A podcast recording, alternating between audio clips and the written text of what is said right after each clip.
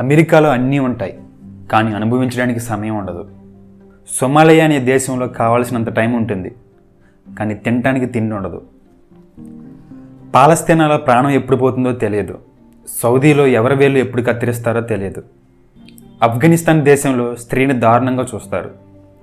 బురకా లేకుండా బయటికి రాకూడదు టీవీ చూడకూడదు మ్యూజిక్ వినకూడదు నెయిల్ పాలిష్ వేయకూడదు రంగు దుస్తువులు అస్సలే ధరించకూడదు.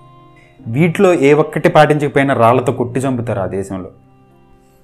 అలాగే పాకిస్తాన్లోని స్త్రీలు వారి భద్రత మనశ్శాంతి కోసం భారత్కు వలసలు వస్తున్నారని రీసెంట్గా సర్వేలో తేలింది. ఈ మాత్రం భద్రత కోసం అదృష్టం కోసం మనశ్శాంతి కోసం ప్రపంచంలో సగం మంది ప్రజలు ఎదురు చూస్తున్నారనటంలో ఆశ్చర్యం ఏమీ లేదు. ఆ భద్రత మనశ్శాంతి అదృష్టం మన దేశంలో పుష్కలంగా ఉన్నాయి. మన దేశంలో తినడానికి తిండితో పాటు సమయం కూడా ఉంటుంది. ప్రాణం తీసేంత మత ఛాందస్సవాదులు మన దేశంలో లేరు. అక్కడక్కడ దేశాన్ని భ్రష్టు పట్టించడానికి మతం ముసుగులో ఉన్న మూర్ఖులు తప్పితే. ఒకప్పుడు స్త్రీని దేవతగా ఆరాధించిన దేశం మనది. ఏ నది పేరు చూసుకున్నా స్త్రీ పేరే ఉంటుంది. గంగ యమున నర్మద తపతి ఇలా ఒకటా రెండా? ప్రపంచంలో స్త్రీకి ఏ దేశం ఇవ్వని విలువ మన దేశం ఇచ్చింది. కానీ కొంతకాలం తర్వాత మూర్ఖత్వంతో స్త్రీని కొంతకాలం సతీ సహగమనం వితంతు పునర్వివాహం దేవదాసీలుగా ఏదించుకు తిన్నాం. కానీ మన తప్పు మనం తెలుసుకొని మళ్ళీ ఒకప్పటిలాగా స్త్రీని దేవతగా భావిస్తున్నాం.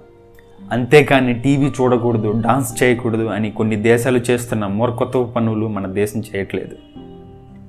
హిందూ ముస్లిం భాయ్ భాయ్ అనే నినాదం ఫస్ట్ మన దేశంలోనే పుట్టింది. హిందూ ముస్లిం భాయ్ భాయ్ అని అరవటమే కాకుండా ప్రపంచంలో ఏ ఇస్లాం దేశంలో లేని మసీదులు మన దేశంలో ఉన్నాయి. దాదాపు మన దేశంలో సుమారు మూడు లక్షల మసీదులు ఉన్నాయి. గాంధీని చంపిన గాడ్సేని సమర్థించే వాళ్ళని ఏం మనలేని దేశం మనది. అంతగా మనిషికి స్వేచ్ఛ ఇచ్చే దేశం మనది. అది ఉత్తర కొరియాలో అయితే వేరే చెప్పాలా? ఒకప్పుడు మన దేశం ముక్కలు ముక్కలుగా అల్లకల్లోలంగా ఉండేది. బ్రిటిష్ పాలనలో నరకం చూసింది మన దేశం. ఎంతోమంది ఫ్రీడమ్ ఫైటర్స్ తమ ప్రాణాలను త్యాగం చేసి మనకు స్వాతంత్రాన్ని మూటగట్టి వెళ్ళారు.